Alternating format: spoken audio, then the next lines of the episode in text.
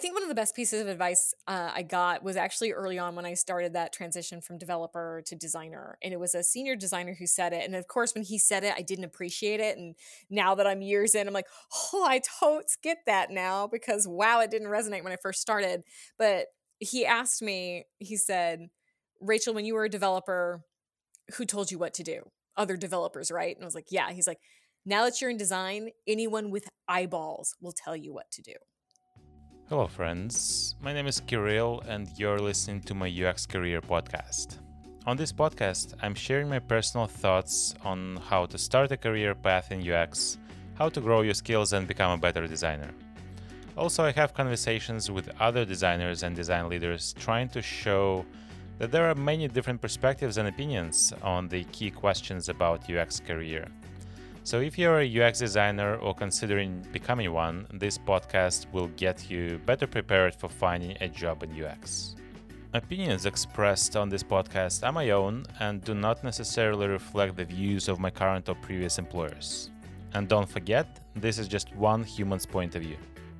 Also, if you're interested in UX career insights and um, some key learnings from my experience, uh, you can sign up for my newsletter about UX career. Uh, go to newsletter.uxcareer.co. Now, back to the episode. Today I'm talking to Rachel Krebs, uh, who is currently working at a FAANG company as a senior UX designer. We talk about how Rachel got into the UX field and how her education in chemistry and business helped her gain skills that made her a better designer. We talk also we also talk about her love for complexity, uh, working with internal tools, and a ton of constraints, uh, and all the challenges that come out of this, and why it's important to be authentic to a true self, and how you should be tailoring your resume, portfolio, and um, interview uh, conversations to match uh, what you're looking for and what kind of job you look you want. Uh, we also talk about portfolio designs that pisses her off and some of those um, interesting tips and advice on the projects and how you could add more case studies. And we also talk about the common mistakes during the whiteboarding exercises and um, the whole ethical uh, concern about um, using them as a method to to interview designers, design candidates and a lot more. And this conversation is also quite entertaining, and uh, Rachel definitely brings uh, her personality to to our chat. Hope you enjoy this episode. Hey, hey, Rachel, how are you? I'm good. How about you? I'm pretty dope. Uh, I'm. I was looking forward to this conversation, and I'm really happy that you could find time to uh, to come to my podcast and share your opinions and your perspective on some of the questions that job seekers in UX uh, have. Awesome. Thanks for having me. I'm excited. Yeah, appreciate the time. Okay, so let's start with the with the just high level introduction, uh, and again, as much as you can share uh, on what you do today and where do you work and what really kind of the scope of ownership there. Sure. Okay. So, uh, like you said, Rachel, uh, I currently work at a very large tech company. Um, I'm going to keep things kind of vague uh, for reasons. Um, and I've been working there for a few years. Before that, I worked at a large bank and insurance company for seven years. So I know that's sometimes a little surprising that someone would stay at a company that long, but they they kept me interested for that many years. Um, I am currently a senior UX designer. I work on uh, internal systems at the moment, which is a passion of mine. Anything else? Have I missed any of your other questions? Um, okay, you mentioned about the company, which is undisclosed.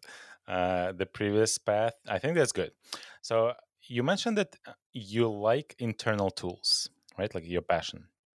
Can you maybe elaborate on why you like internal tools and yeah, what really makes you excited about working on internal tools versus uh, maybe something customer facing and like more I guess, leaner experiences because internal tools are very complex. They have really complicated workflows, a gazillion of different stakeholders, processes that you need to consider, different debt from technology or like business like bureaucracy or uh, many other layers. So, what really makes you excited about working uh, in this particular area? Yeah, well, actually, pretty much everything you just said is why I like it. ironically enough, so I mean, I, have done uh, plenty of of user facing things, customer facing things, um, and uh, I got started out in design on a team that owned uh, a customer service experience. Um, and so I think part of it is obviously that was what I first got into. So that's how I learned design. I don't have a degree in design. My degrees are in business and chemistry.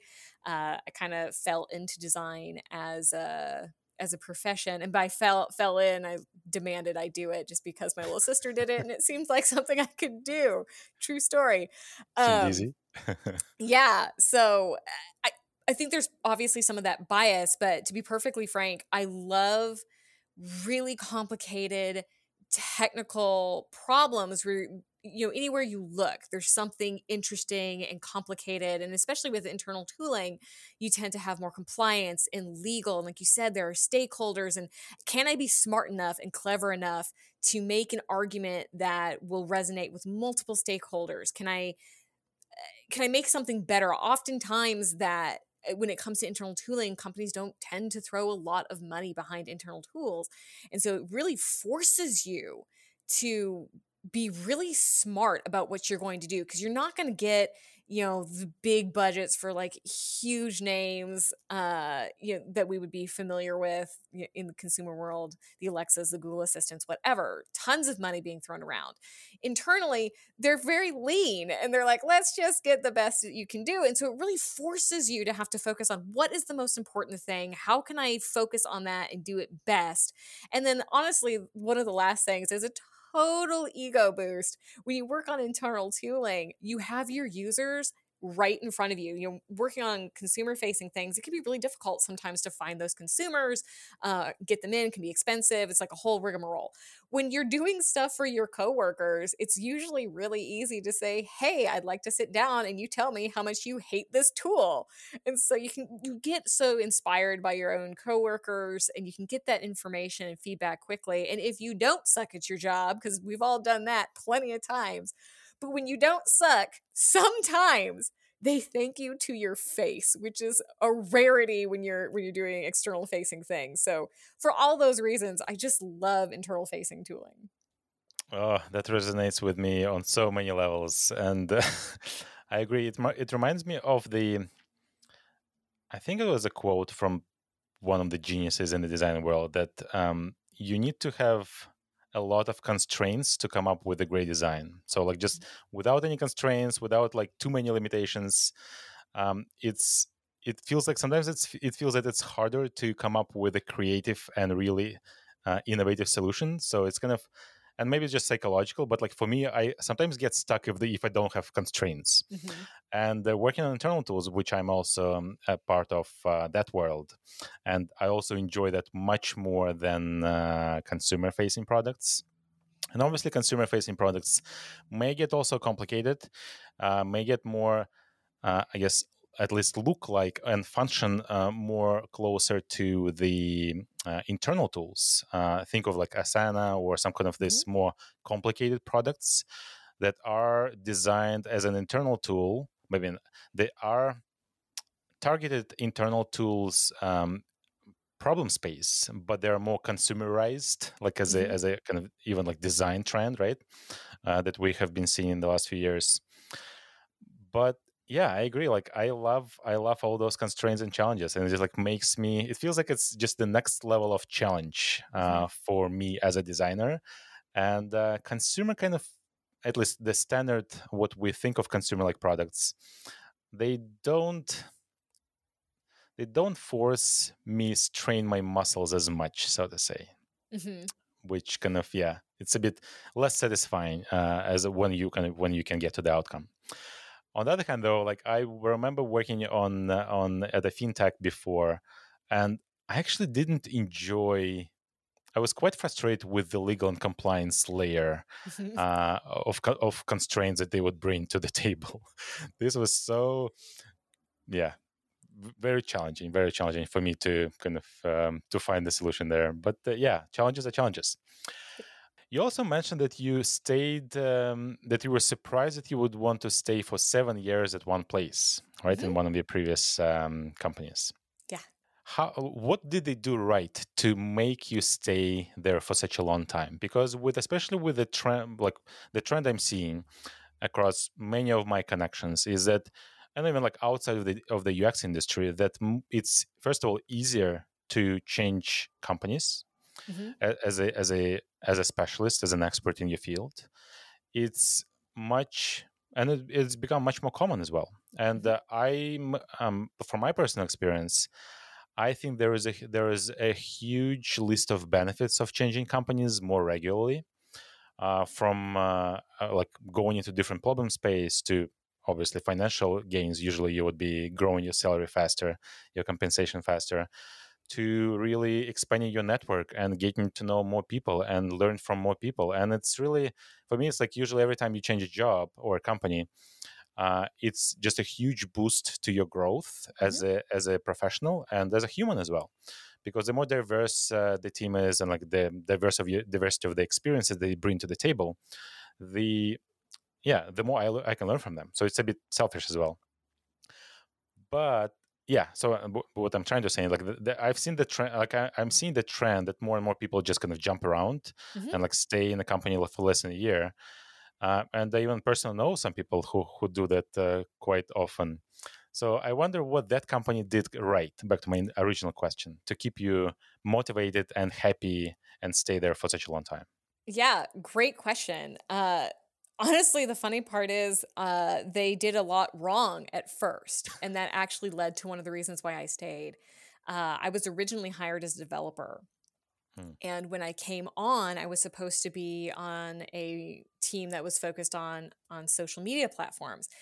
But another college hire had been hired a month before me and so they had ta- they that team i was supposed to go on had a need a greater need at the time and so he actually took my position and so I was kind of without a team for about eight months. Um, and I did almost nothing. I didn't have a mentor. I didn't have a project. I had nothing going on. Um, and I, I almost left that that company and, and changed professions. I, I had been hired, like I said, as a developer. That was from my business degree. I had this chemistry degree, and I was like, "Well, this blows. Maybe I'll just go do chemistry next." So I actually was interviewing uh, and talking to people about chemistry, um, and and to be perfectly frank, it a lot of luck of my entire career. I can just say all of this happened, and then this giant hunk of luck was always involved. Um, I I happened to talk to the right person right before I, I I thought about leaving the company, and it escalated to like a VP or something that some random like kid who just came out of college was going to leave the company. But all of that to say is they immediately came and talked to me and said like i didn't know this was happening. How can we help? And then from there it just i was open and honest saying hey this isn't working for me. I'd like to try design. Caveat i didn't know what that meant didn't even know what photoshop looked like. My i'd seen my little sister do stuff like that and i thought why the hell not? Um and the way that they treated that is they immediately gave me over to a, a senior designer and basically said make her a designer uh, so I apprenticed essentially, and because of that experience, that they were willing to admit that they had messed up, um, and they, they even came and interviewed me. How do we how do we avoid this in the future? They made it right. You know that was what kept me the first time. And then whenever I, I had a manager who just really clicked with me on that, I love bouncing around. I tell every manager if I am not learning, I am leaving period. Like that's what gets me up in the morning as I'm learning something new and different every day. You know, I heard you say, you know, if I had moved, I could have more money, I could learn more things and, and things of that nature. 100% true. But they knew that if they just kept me learning, they would keep me engaged. And so he always loaned me out to mm. all the different areas of the company. Um, and so it was a banking and insurance company. So have all these insurances, all these banking accounts. We had financial. I mean, it was it was huge company. And so it was it was easy for me to bounce and bounce and bounce and bounce and learn and learn and learn and learn. Um, and then I almost left after that because I had become the the lead of their internal uh, channel, uh, owned it top to bottom, soup to nuts. And I was about to leave the company because I was like, okay, I kind of learned all of this. And they had an innovation space and they said, hey, because I had been loaned out to everyone, they all knew my name. And they're like, oh my God, you're thinking about leaving. I'm like, yes. And they're like, holy crap, before you jump, try our innovation space. And it's like, okay. So then I got to learn blockchain and conversational design and AR, VR. And so that kept me for another two years because I was like, ah, I get to learn all these new things. Yeah. And then finally at the end of that seven years, I was like, I think I've hit I think I've hit it. I think I've hit the end. And so all of that to say is I kept learning and they that company that I was originally with was always willing to help me be in in, in work the way that I, I, I wanted to to to be and and work and so that that's what they did right for me they never made me feel like a cog they always cared um, and i had great leaders who always knew what i wanted and i was always open and honest with them about what i wanted um, and again i got really freaking lucky in the right places with the right people who took an interest in me hmm. very interesting um, I think the topic of being lucky is almost like another series for, for, for the podcast. I think you can go really deep into this, but um, let, us move on. We have a bunch of other questions to tackle, but very interesting. And I agree, the learning is definitely probably my my biggest priority when I think about staying when I make a decision about staying or leaving. Uh, I guess the secondary, or maybe like the the tie for the first place, is the the management and like my my direct uh, supervisor um, which it at least from my point of view impacts the the employee experience maybe even the most. And what you said like that you were lucky to to have like a supportive manager at, like at that stage and that they helped you learn and grow and like loaned you out to all of the other teams. I think this was actually one of the yeah lucky moments but again like was it luck or was it uh, who knows? Okay. Uh, let's talk about okay we talked about your path and the previous roles. That's interesting. Let's talk about the things you wish you knew when starting your career. And um, it kind of relates to uh, to what you already mentioned that you started in the chemistry world uh, and like your education chemistry right and the business. And then you just watched or observed your sister who was um, doing something similar i assume also ux mm-hmm. um, and you thought like why not? And like it sounds easy and interesting and uh, challenging for me enough. And um, yeah i can do it. And uh, i think that's a good approach to to tackle any problem or any goal that you may have. And just like uh, roll your sleeves and um, yeah just kind of dive into this. So thinking in re- retrospect, um, I'm sure that you've learned a lot, especially without having the formal education, as you mentioned. Mm-hmm. Um, what, yeah, what kind of findings, like takeaways, key takeaways uh, from all this experience that you've you've gathered over the years? What would really help you at the beginning? Oh, that's a really great question. I think there were so many different things so many different things. Um first but the photoshop icon looked like that have been nice to know before i had to do something with it. That was that was a funny google. Um but i think I think one of the best pieces of advice uh, I got was actually early on when I started that transition from developer to designer. And it was a senior designer who said it. And of course, when he said it, I didn't appreciate it. And mm. now that I'm years in, I'm like, oh, I totes get that now because wow, it didn't resonate when I first started. But he asked me, he said, Rachel, when you were a developer, who told you what to do? Other developers, right? And I was like, yeah. He's like, now that you're in design, anyone with eyeballs will tell you what to do and I didn't get it at first, um, but he's 100% right. It's it's I did not understand having come from more specialized fields like chemistry, where it's like, yeah, only other chemists are going to make fun of you for being an idiot. Like most other people are going to be like, I don't even know what you did, nor do I care. Um, but when it comes to design, and I, I started telling people this that not everyone can be a designer, but everyone is affected by it. And as a result, everyone has opinions. And so having to really understand and this is where i was so blessed to have that that business degree where a lot of business is networking and making friends and shaking hands and the whole rigmarole how much that actually helped me in my ux design because I can't do anything without those relationships because yes anyone anyone with eyes is going to judge what you do and so your ability to be effective is really based off of you primarily uh, you know your personality your ability to influence your ability to make those business cases um, so i think that that was one thing. I think the other thing that i would have been nice to know was that starting out and not like you said i had no idea what design was i just saw my sister do it and thought screw it if she can i can because i'm that i'm that arrogant she has a de- like a degree that i was like well of course i can such a jerk but in any case um was understanding that the background I had actually worked. So I'm not I didn't do the stereotypical things or what I thought was stereotypical design. Growing up, you know, I'm not that kid who's sketching. I'm not like real arty. I'm I'm more into the math, the sciences, and the sports. And so it's like, I don't know why I said I could do this. This is I'm not that stereotypical, you know, more graphic design or UI design. Mm-hmm. Um, but what I did have from the chemistry degree was a deep understanding of strategic thinking and outcomes. So when when you're in chemistry they teach you how to ask questions how to question assumptions how to see 10 steps ahead because if you if you ma- if you mix these reagents you have to know that in 10 steps it's going to explode and so you mm-hmm. have to be able to think through all of that and so a lot of when I first came in, you know, there's the imposter syndrome. It's not even for me, it wasn't even necessarily imposter syndrome. It was truly you don't know what you're doing. And so you like have to make it up as you go. But and you'll be like, I don't know colors, I don't know fonts, I don't know typography, I don't know any of these words they're using.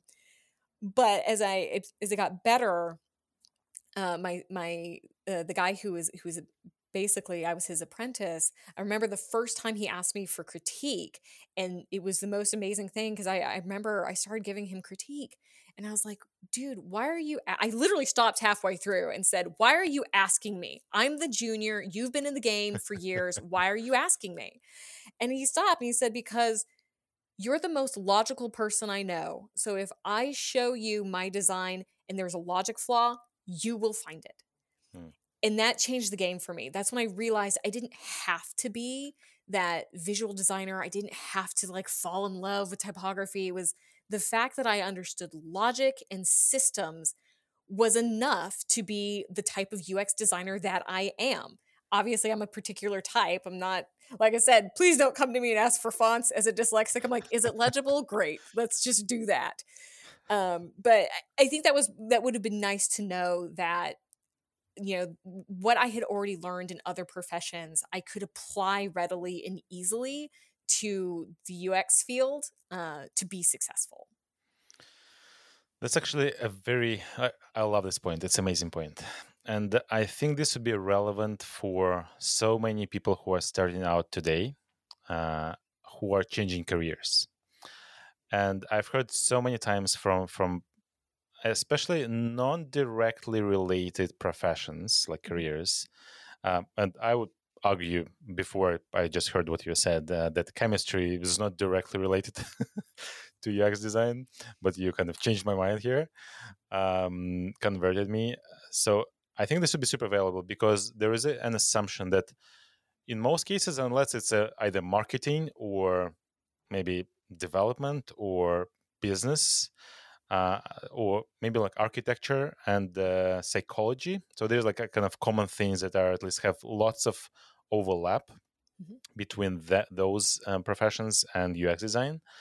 Uh, that if it's not one of these one of these close related professions, then like you're kind of lost your time and you kind of have nothing to present and you, you're starting from 0 mm-hmm. which I always disagree. And um, I think your example and how you also communicate and um, explained it, uh, I think it shows a really good. It's a good case uh, for proving my point. And even like uh, some people, you know, when they switch careers from basic customer service in restaurants, I'm I'm like my belief, and I've also had experience working in customer service in retail.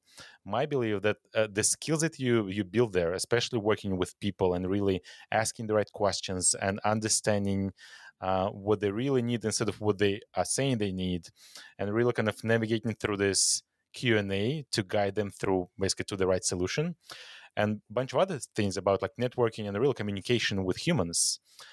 This is like a, such a widespread and very critical skill uh, for for ux designer. So and lots of people who change careers they don't really they kind of somehow immediately forget or dismiss what they've learned. Mm-hmm. and i always struggle with that. Like i'm kind of like uh, it's uh, you, you, just like you, you, need to analyze what exactly you were doing there and there is you will be surprised how much overlap and really cross functional or cross functional cross profession skills that you can apply that you learned there and practice there especially if they come from a i guess if they have at least some real work experience in the work setting and they really build these uh, soft skill muscles um, that are totally applicable in the ux design world and you're completely right about that everyone with eyes or ears for example if you work on like a voice or like some other mediums mm-hmm. right uh, would be the judge of what you design and I mean, we're humans. We're like always really want to share our opinions and have our own thoughts on on experiences, even if we're, if we're not qualified as kind of experts in design. And yeah, I, that kind of resonated with me as well. It's like it's my daily daily life. oh yeah. Um. So yeah, I think this this is. Uh, uh, I just wanted to say that this is an excellent point. I I love it. And yeah, you kind of I learned about the the chemistry background now a bit more and um, yeah, how you describe it, it definitely resonates with the, I guess, more a designer who is more focused on like the UX piece and not just kind of the visual design, but really the core underlying, so to say, the architecture of the of the digital experiences world, logic, uh, questioning, really kind of seeing through the whole journey, analyzing all the steps and like kind of the different paths how you can go and like what will happen. So I think it's super critical uh, for as you say like you have a specialized uh, role mm-hmm. um, yeah very very good comment i love it thinking from the i guess from the point of view of uh, the entry level or junior uh, ux designers today mm-hmm. the competition is huge and with all these boot camps and like other additional kind of quicker programs google certificates and everything more and more people uh, join this field, right? And mm-hmm. I'm all for it. But this creates a, a much fiercer competition for job seekers because they have to compete with gazillions of other similar looking profiles and portfolios and, and resumes and just really hard to stand out. Mm-hmm. So, and you, as a person who has so much experience and who also interviewed so many people from the company point of view, right? From the mm-hmm. interviewer side, uh, I wonder what advice would you give to junior and entry level folks? How can they really stand out from the crowd? Yeah, that's a it's a tough question. Um, I think you know, I think the first thing that I would say isn't necessarily even how to stand out from the crowd. I think the first thing is to be comfortable with who you are. So, like I said, you know, I I, I show up as myself everywhere I go. And some people love that and some people hate it. And so the first thing I would want to tell people is look, if you are trying to change who you are to match some company for whatever reason, you've already lost. Because when you do show up as your authentic self, they're going to be surprised and you might be surprised in how they react to you. So, first, my first thing off the bat is don't try to change yourself to fit some version of whatever this company is. If you guys don't fit, you don't fit. It doesn't make you bad or you wrong. You just don't fit. There's a billion companies. Find another. And if you're so inclined and you can't find one, make your own damn company and then you can fit all the ways that you want to fit. So, that off the top. Uh now when it comes to, you know, standing out and presenting your best self, now I think that's a good question. Um first off, don't lie. Let's just put that out there. Don't freaking lie about what you've done because jerk interviewers like me are going to push on that and really, really go for you. But so, you know, standing out, don't lie. But you can be clear about what you have done and what you haven't done. Um, and and and I think a lot of it is I want to know what kind of what kind of leadership opportunities have you had or have you sought out um, because I, you know, I don't, I don't want to hire somebody that I'm going to have to babysit because I already have a job. I'm good at it some days and I'm not good at it other days. And I really don't want an extra job. So I want to teach you. I want to help you learn. I want someone who is humble enough to learn. Um, but I want to know that they can lead things, that they know how to communicate. Your resume should tell a story. It doesn't have to be the best story ever told, but tell me a story that is coherent within your resume itself. I worked here, I led these things, I changed this process. You know, things of that nature are, are really helpful. I think you know, I tend to hire for UX design. Um, you know, we, we tend to hire for the things that we are already in. And so I want to know that you have actually talked to a user. So if you can tell me, hey, I did a user interview one time, I'm like, oh, thank God you've met the basics.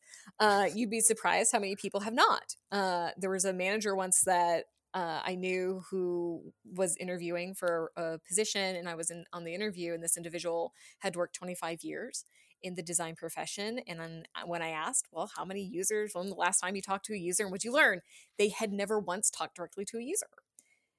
That was shocking. And so, if you give me a resume that shows that you have talked to users before, that you understand some of our most basic skills, like I know what a customer journey map is, I know what a user persona or a jobs to be done is. Like, I want to know the basic stuff. Like, for love of God, get the basics in there. Um, so those are all things again i mentioned it earlier i'm a dyslexic so if you're going to come at me with like different colors and hard to read fonts i will not look at your resume. If you're going for like a ui job that like you're into typography and like that's how you do great i'm going to put your resume down but the person who likes it might love it. So uh, that's just another thing to be aware of like i'm not going to be super stoked on it I'm like not my thing.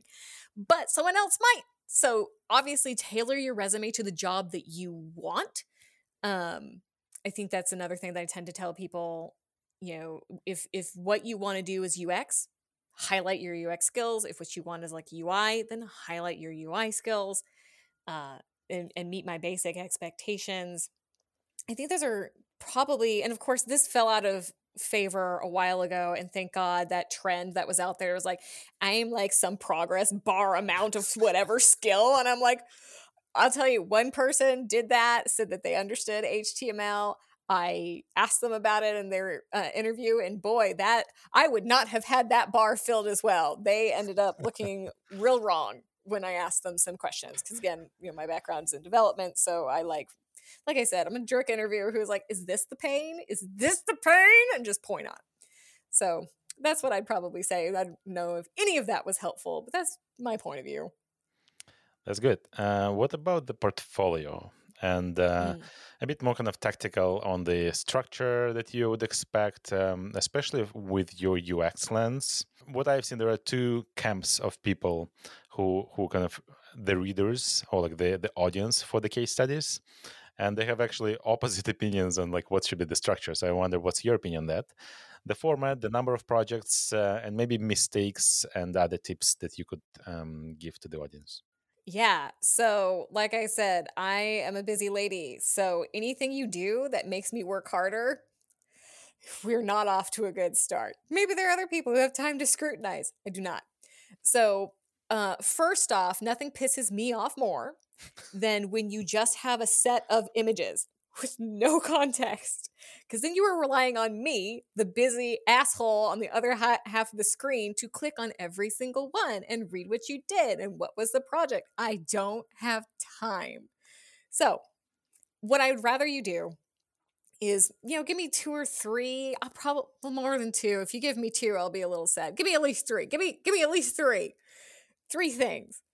Um, and I want to know, just tell me before I click on it what I'm looking at. Is it, this is the name of the project? This is what I did on it, like UX design or UI design, whatever, and like the name of it. So I'm not clicking on it and going, oh, apparently you made, I don't know, like some flower pot. I don't care. I thought this was you made some like water sensing device, and that was not correct. Uh, so help me out ahead of time so I know who you are and what you think just to even get into the darn thing. The next thing that I'm going to start doing is once I get into the case study, is I'm going to quickly scan for um, what role you played. So if you can call that out for me, that's super helpful. Um, and then I want to know what was the problem you were trying to solve? Who are your users? Uh, I want to see something UXy. Give me like a flow. Give me like a something. Give me something. I don't know. Give me give me something I can quickly look at and go, oh, that's what they were doing. Uh, and then I'll I want to see some kind of high fidelity something or other. Just to be like, can you actually design something? Um, but that's kind of the way it is. And yeah, I've seen people who who will write a novel. God bless them for having that amount of time. I don't have time to read it. I will read highlighted things. Um, and then and then move on. So I think I mean, that's kind of stuff and you don't have to go into depth on every damn thing. I don't care. I really don't. I want to know that you know how to break down a problem, you know how to come up with design goals based on that problem, talk to a human being and then tested the darn thing. Build it and like tested it is usually the best.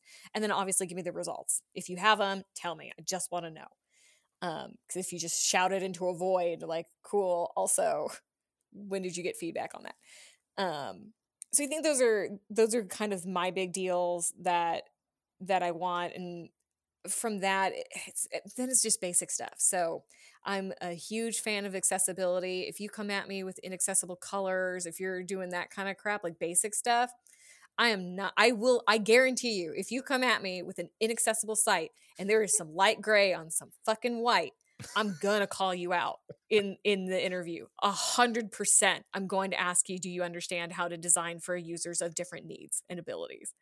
So just know that you probably won't always run into someone like me who's that like, I will cut you for this. Uh, but just FYI. Oh, and then of course, please make sure your information architecture makes sense. I don't like don't put me it's just basic. A portfolio becomes a basic website design. I am judging the structure of your portfolio even more so than your actual case study. there was one woman uh, that I looked at a portfolio for and it was linear forward only. I could never go backwards. Oh, I was suffice it to say, I demurred on her and sent her to other teams. Um, so just basic kind of stuff. Your portfolio is a design problem I'm your user. Go talk to people. What do jerks like me want to know? So those are mine. Yeah, this is very entertaining, first of all, as usual. so appreciate adding the flavor here and your personality and super valuable as well. Um, so, and the whole challenge about like different expectations that I mentioned before we started recording is really that that's your particular expectations, right? And then you're saying that like it's basics for you but for people who are just starting out they hear different advice from different people in the industry and they're getting confused about like what really they should do mm-hmm. and it's really kind of that's the reason why i'm trying to bring more kind of to illustrate the diversity of the opinions uh, in the in the on the interviewing side as well and um, yeah i love it one more question i had on the portfolio so mm-hmm. thinking mm-hmm. from the thinking of a situation when you are just graduated graduated from a boot camp let's go with this which is okay. like the a big a big number of new entrants in the market today right. Uh, they go maybe through like six months program or four months and i think the, the the length of the programs decrease with every next week it's like every next week you see a new program popping up that now you can become a designer and get a job within like one week or something i'm Oof. exaggerating but but the trend is going that way mm-hmm. um, so usually after they graduate they would have like one standard case study and not even half but some kind of showing one of the methods that they learned during the course mm-hmm. so this creates um, a gazillion of similar looking templatized almost templatized uh, portfolios mm-hmm. that's really hard to uh, again back to my initial question stand out from from other graduates of the same cohort or other boot camps or other types of programs so and considering that it's almost like a it, it's it's really a chicken and egg situation right so mm-hmm. you you're expected to have first of all more projects and you're expected to have some real world pro- like real life work projects mm-hmm.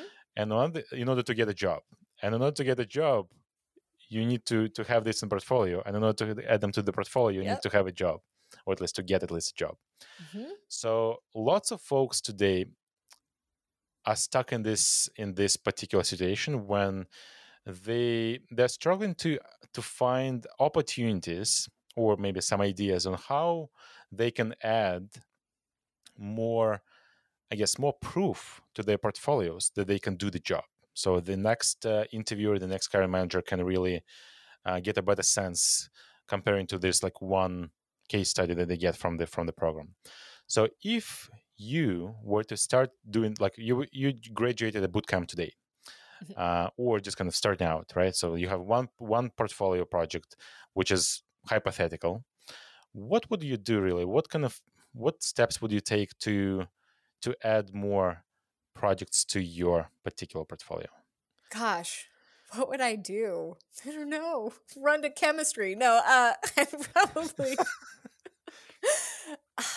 you know here's the thing at least for me when i'm interviewing people for entry level positions i'm more interested can you think do you know a design process and can you think um I, I mean, I don't know if I'm unique in that way, but that's what I'm looking for. So when it comes to trying to pad it out, I'm okay with you doing a, a hypothetical as long as you, you know, did you actually ask a user?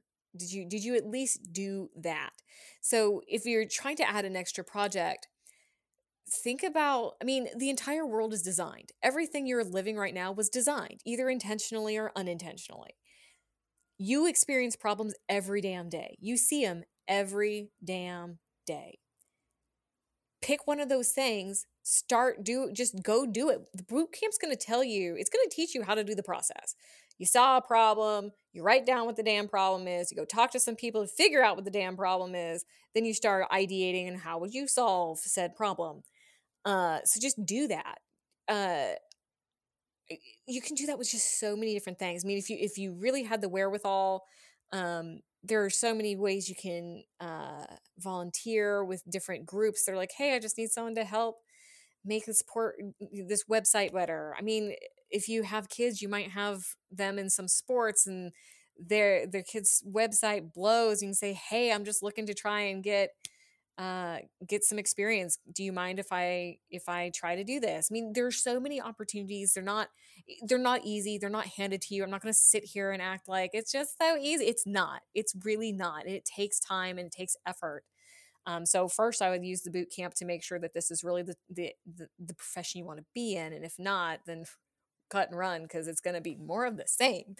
Um, but that's kind of like pick something you're passionate about because if one thing that if I'm doing an interview and I'm talking to someone and they are passionate and excited, eh, you can't not somewhat be excited with them.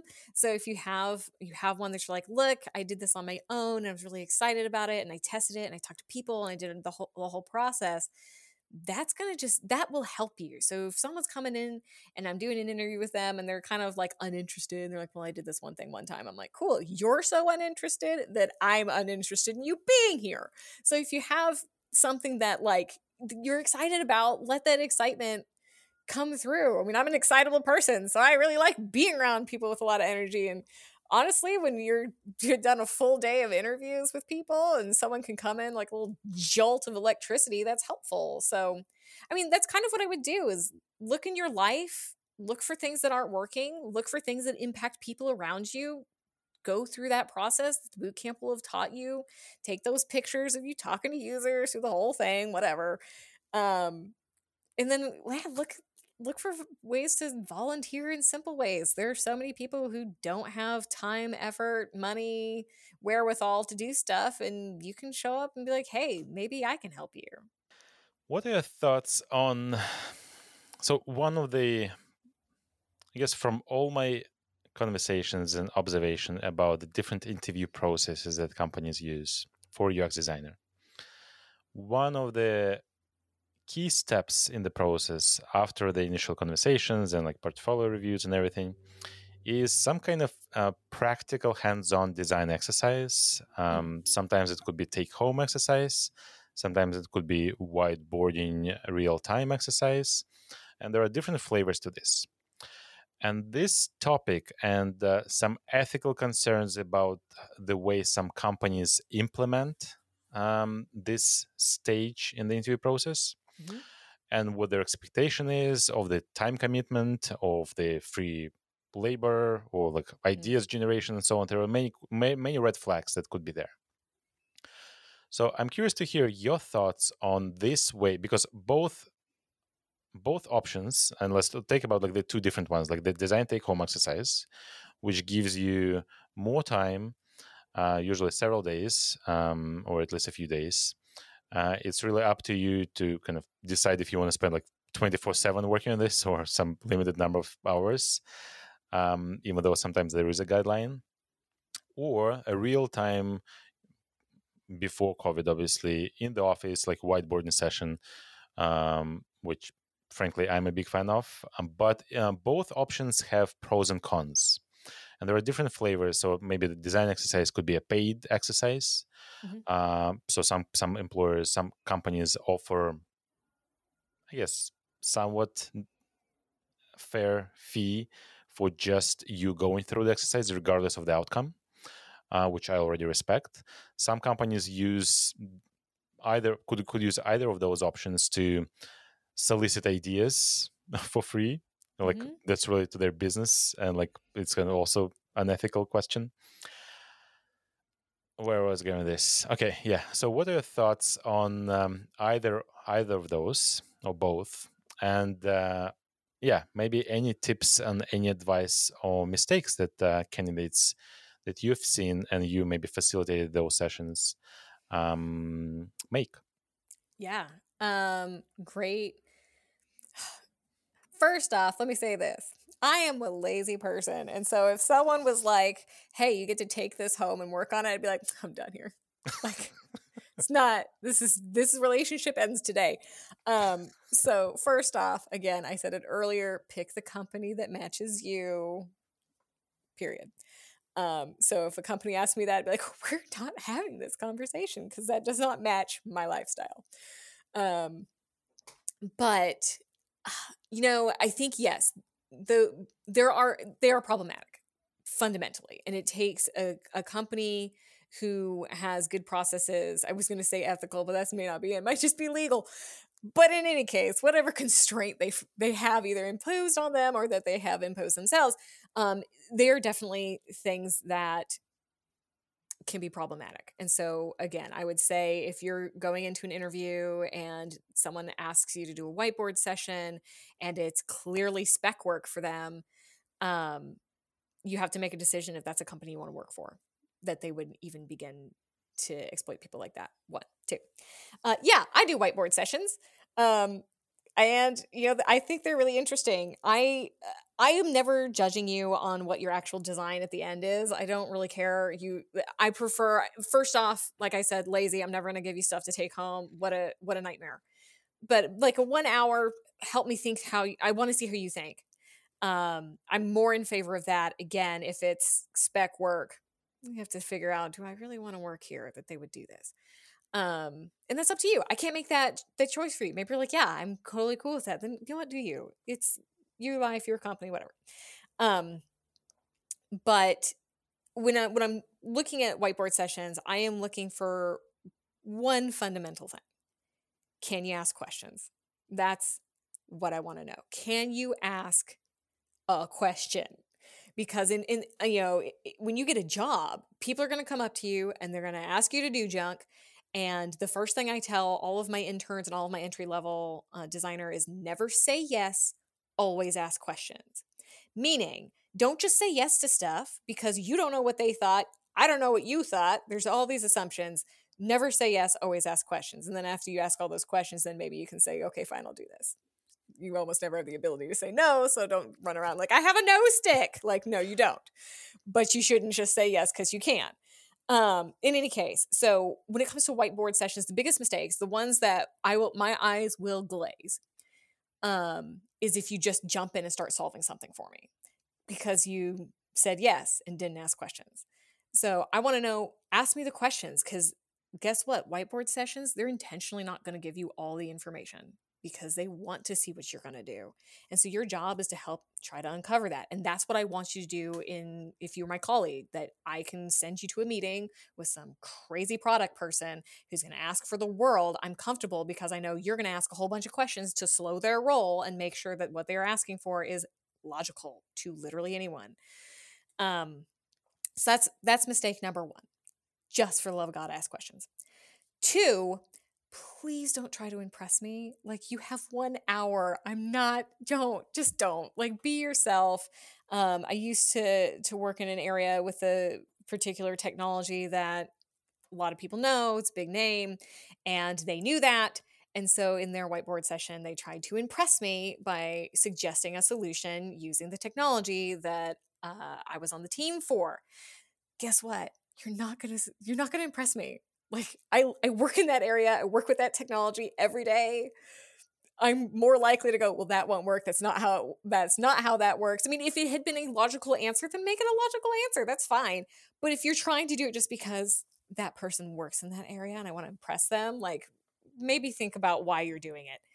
Um, so again, don't don't try to impress. Don't put too much pressure on yourself. The thing I tell everybody at the beginning of an interview is, guess what? The interview is about you. You're the only expert in planet Earth on you, so you should be comfortable knowing that you are the expert. The one thing is with the whiteboard session, I want to see how you think um, to see if you can work through a problem. Um, so be you, but be the questioning, humble, curious you uh, and go from there. So, yeah, don't do that take home shit. That's that's messed up, man. I would. I'm a hard pass. I'll never get a job again now that I say that. Someone's gonna be like, Mm-mm, "She says she wouldn't. She's out." Be like, "Oh well, there you go." Yeah, it's almost like a pre-screening mechanism between um, candidates and companies. Is like, mm-hmm. yeah. The, the only challenge, though, not the only, but one of the challenges, is that how do you really? And I like the comment that you made initially that choose the company that kind of aligned that is aligned with what you want to do and how you want to do it. I think this is key to being happy uh, at work and really do your best job and grow in the way that you want to grow. The issue is though is that it's it's practically impossible to find that company. So I mean, it's possible, but it's such a frustrating and slow and manual process. And this mm-hmm. is kind of another project that I'm working on that I'm trying to address this. Uh, I kind of scratch my own itch because I've been through this so many times. When you go through the whole interview process, and it's it's even outside of the either it's they use design exercise or whiteboarding. It's like overall the matching between the the next team, the next company that you want to join or at least consider joining, and mm-hmm. your priorities at this stage of your life and career, and your preferences and desires, and it's such a complicated puzzle that you need to c- c- get together, right? So you need to get some questions from different layers, from different roles in the company, to really understand, have at least theoretical understanding of what you will experience if you join, if you decide to join.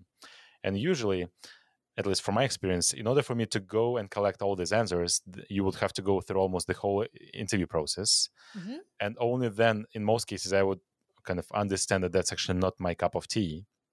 And I would bail. And this is such a huge time waste for the candidates, for the companies. And it's, yeah, very frustrating. It was very frustrating. Like, I, yeah, I do not look, I do not look forward to to the next um, uh, experience like this. The so this is to address the comment about like find the right company. The the secondary though is that obviously you're sharing your opinion and your thoughts, right? And I mm-hmm. agree that design exercises are um, often questionable a questionable method to understand to get the answers to the questions about the candidate that you're looking for mm-hmm. whiteboarding is an alternative which is more time conscious because design exercises will take more time even regardless if, if they pay for or not if it's uh, ethical questions that they ask you or problems that they give you but sometimes people will not f- have physical time to do this right so and like companies who have this step in the process they just ignore or kind of do not consider this? What if they have a family with a bunch of other obligations? What if they have parents they need to, to take care of?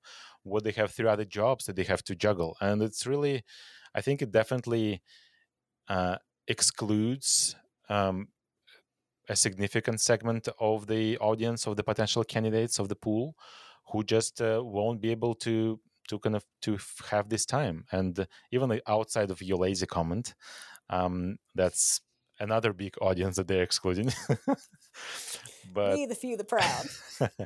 but yeah, you're kind of you're a bit more, I guess, on the privileged side that you can choose, Mm-hmm. because thinking from the again the lens of the entry level junior folks, first of all, they don't have experience and they don't really they haven't tried different environments, different cultures, different team dynamics and vibes to really understand what they're looking for and what really resonates with them, right? So Mhm. they go, the advice I usually give is really at the beginning of your career, I would uh, prioritize uh, the diversity of different experiences, Mhm. different problem spaces, different structures and teams and everything, just to really think carefully about your feelings after that and really understand what what you love and what you do not really enjoy as much right so and then with, with every next data point that you collect after the next experience the next team the next product you work on you would your calibration of your own priorities would get better and better with every next step.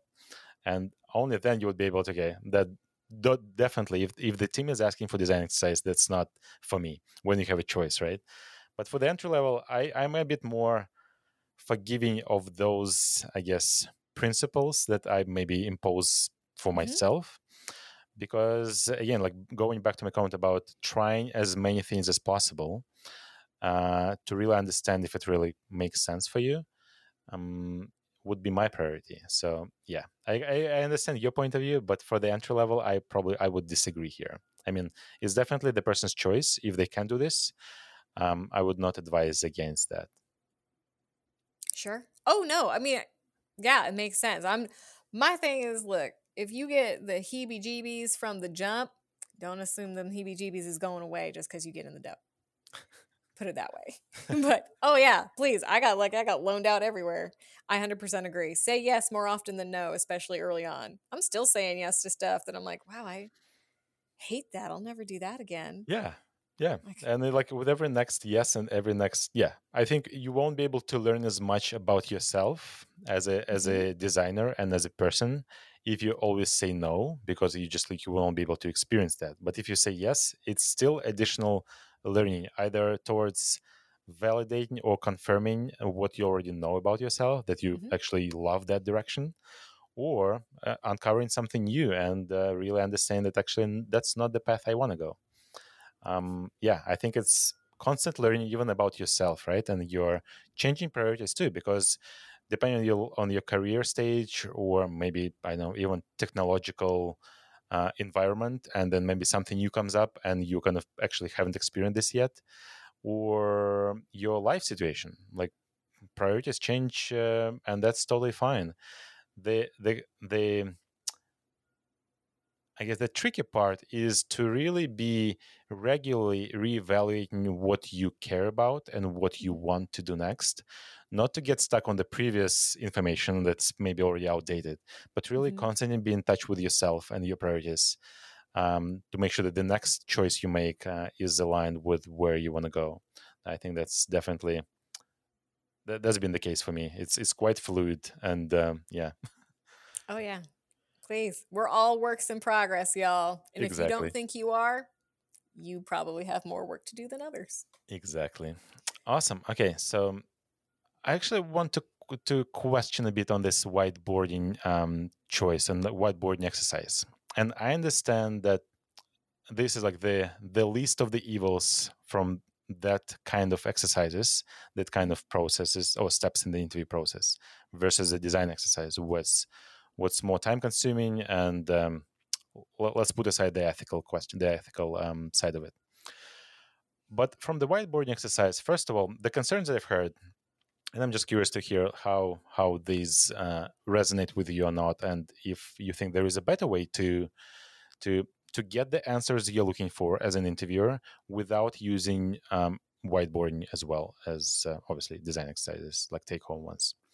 So the first concern is like you rarely, actually rarely, you probably never go through any design um, process within one hour in real life. Mhm. So it, it takes a lot of like a lot more conversations outside of the, just the questions of the session. It takes more people in this relationship, in this uh, partnership. It takes, first of all, mo- deeper thinking uh, when you even when you want to formulate the questions because you need to understand the many different things and with every next thing you understand chances are you'll get more and more questions mm-hmm. so um, and i understand it's like the whiteboarding is a bit more it's not really condensed version but sort of like a condensed uh, mvp version of this whole process so i understand that that's the purpose of the whiteboarding exercise the secondary challenge though which is probably even more critical more important i think is that thinking about the diversity and inclusion, right, mm-hmm. and uh, increasing the, I guess, making your hiring experience more inclusive. Uh, there are people who are who would be amazing uh, professionals, amazing designers on your team, with really great skills and deep thinking and problem solving, but who are just not tuned or not um, uh, in favor of this quick on the spot thinking right but mm-hmm. it doesn't mean that they cannot really do the job so for for these folks um, from what i've heard like this whiteboarding size is a potential risk especially at the time the time perspective mm-hmm. uh, and the limited time on this. Uh, so i'm curious to hear your thoughts on is it do you still think it's ethical choice for a company who prioritizes uh, inclusive hiring practices or who wants to go this route? And if there is potentially maybe a more inclusive um, approach that could replace whiteboarding and obviously take home design exercises yeah i think i think you're spot on uh, i i couldn't agree more that the design exercise and the whiteboarding is specifically tailored to a certain type of person period um, and i think that is exclusionary to answer your question directly is there a better way i would say yeah there is. Do I know what it is? I sure as hell don't. But I think right now the industry is is lazy. And I'm part of the laziness. I'll raise my hand. I'm part of the lazy, already admitted it earlier. Uh, that because that has been what we have traditionally done to try to see do you ask questions do you know how to think structured blah blah blah, blah. Um, that we've kept it it's i think it's it's the the stuff that we bitch about our partners with when they say it's always been designed this way and of course we're willing to to yell at them for it and be like well you need to be better and then it's you know look inclusively like or look at our own selves in the mirror and be like uh guys i think we're doing something that uh needs to be better and we're just kind of like mm, I mean, I say that generally. Obviously, there are other people and companies who I'm sure have already figured out what a, a different and better way to do this. Um, so yeah, is there a better solution? God, yeah. Humans made the made the solution and the problem. There's going to be a better way to do this. Like every fucking time. Um I just don't know what it is. And what I would I mean, ideally you would have a, a great number of people helping design these processes. How how do what do we really like scrutinize what what is actually required to be successful and allow for that that serendipity and that oh wow i didn't know this little chemist could grow up to someday be a, a, senior ux designer. Like who who the hell knew? I didn't. I had a senior designer tell me she was so pissed when i became a designer she was like who's this kid? She's not going to be able to help me at all. Um, and then i ended up i could. Uh, so i am i'm one of those people who has benefited by not having that process uh, so it would be hypocritical of me to to say, oh, well, they should do it because everyone does. I don't think that's true. Um, I'm I'm an advocate of an apprenticeship type of model. That's what I grew up around. That's where it gave me all the time to explore and all those kind of things. I think that's a great model. You know, are people willing to put in the money for it? Companies, probably not, but should they? Maybe. Um, I think there are different different ideas, different models that can be done. This is just the lazy, efficient way to do it now. It doesn't make it the right way. It doesn't necessarily mean it's the best way. Um, but I would I would really invite people to to solve that problem for all those who get cut out of the the system because of our own uh, industry's laziness. Yeah, yeah, I agree. And uh, I've seen how some, at least very very few companies, try to address this um, this issue is by just removing the step and uh, focusing more on getting um, the answers that they're trying to get with this exercise uh, at earlier stages during the conversations and portfolio uh, presentations um, and yeah just questions and really kind of digging deeper into um, if they can ask question, questions, basically one of the goals of this exercise, and what kind of questions, and if they really can work through the problem. So, and I think it's it's a pretty good. I mean, it's it's a reasonable solution, and at least a, a better step in the a step in the better direction to to not not exclude folks who who would not really shine at those um, during those exercises because data and kind of um, yeah the performance during these steps this has been used heavily in the decision making if they want to hire this person or not mm-hmm. which definitely reduces the diversity of the of the workforce and uh, the team. So it's kind of perpetrating the problem. Um, yeah and I, I i as a as a designer obviously i i've thought a lot about a possible solution to to this problem and uh, that would solve it for everyone like for the whole industry. And mm-hmm. frankly i haven't found one. And um, i think the core problem here is that there are just too many parties involved too many humans that are like representing those companies and job seekers as well. And uh, yeah there's like lack of standard like every everybody does their own thing it's like very fragmented and if mm-hmm. for example you can change it in a few companies the vast majority of the market will unlikely to follow because they just do their own thing. It's just the lack of any standardization and um, yeah like yeah it's it's tricky it's tricky. It's like it reminds me of my uh, one of my i guess one of the quotes that i remember from one of the vcs uh, about how they make decision about uh, if they want to invest in a startup or not. And one of the questions that I, I remembered clearly, and I use it, I, I think, with every next uh, project that I try to tackle, is uh, they ask a question: if the problem is a technology problem or a human problem.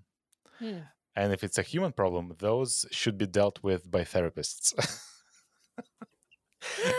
and this kind of reminds right. me of that. Yeah, so it's. I mean, obviously, it's uh, it's a um, bold statement, but I think if you think about the the underlying causes of these behaviors, of these decisions, it's really kind of humans and their lack of understanding of the of the impacts. Mm-hmm. It's lack of real understanding of the ripple effects of uh, on their company and the the the diversity of their employees and the workforce. So it's really like in order to solve this, you would have to educate every single person who's involved in this, which is un- unreasonable. Mm-hmm. Um, at least for for resources that I have. Um, so yeah, I decided to to to take a, I guess a, a, passive approach and observe how the industry and the hiring process evolves in the companies and see if somebody can can solve this uh, that yeah. would benefit the whole industry because it's definitely yeah it's not good it's not good i'm not i'm not i don't support this. Yeah. We our industry is rife for some innovation. Yeah and uh, there are so many different problems with this hiring process and like interviews and uh, all the relationship between the prospects job seekers uh, even like up until they become employees and the companies. There's so many problems. Um, yeah it's it's quite painful and uh, frustrating as well especially for mm-hmm. folks who are who yeah who are not in the same position as you are or more experienced folks who who basically have a lineup of companies who want to hire them. So yeah for for those entry level and junior folks it's definitely yeah i empathize with with their situation because it's not getting easier. It's not getting easier. But i think like as a as a summary of what you mentioned several times during the conversation and then we'll wrap up um, i think the key takeaway that I completely agree with is that you need to know who you are, you need to understand yourself and not misrepresent um, your personality and um, what you know. Mm-hmm. And this will eventually attract the right companies and detract the companies that will not actually you will not be happy at mm-hmm. even though there is like on the other side there is a benefit of of experiencing the the less enjoyable environments and experiences because frankly i learned probably even more from those experiences about not just myself but like what how things should be done in a team uh, as a hire manager as a leader right? So it's definitely a person learns from both sides of this kind of of, of the both types of the experiences. So there is Mhm. value to that as well.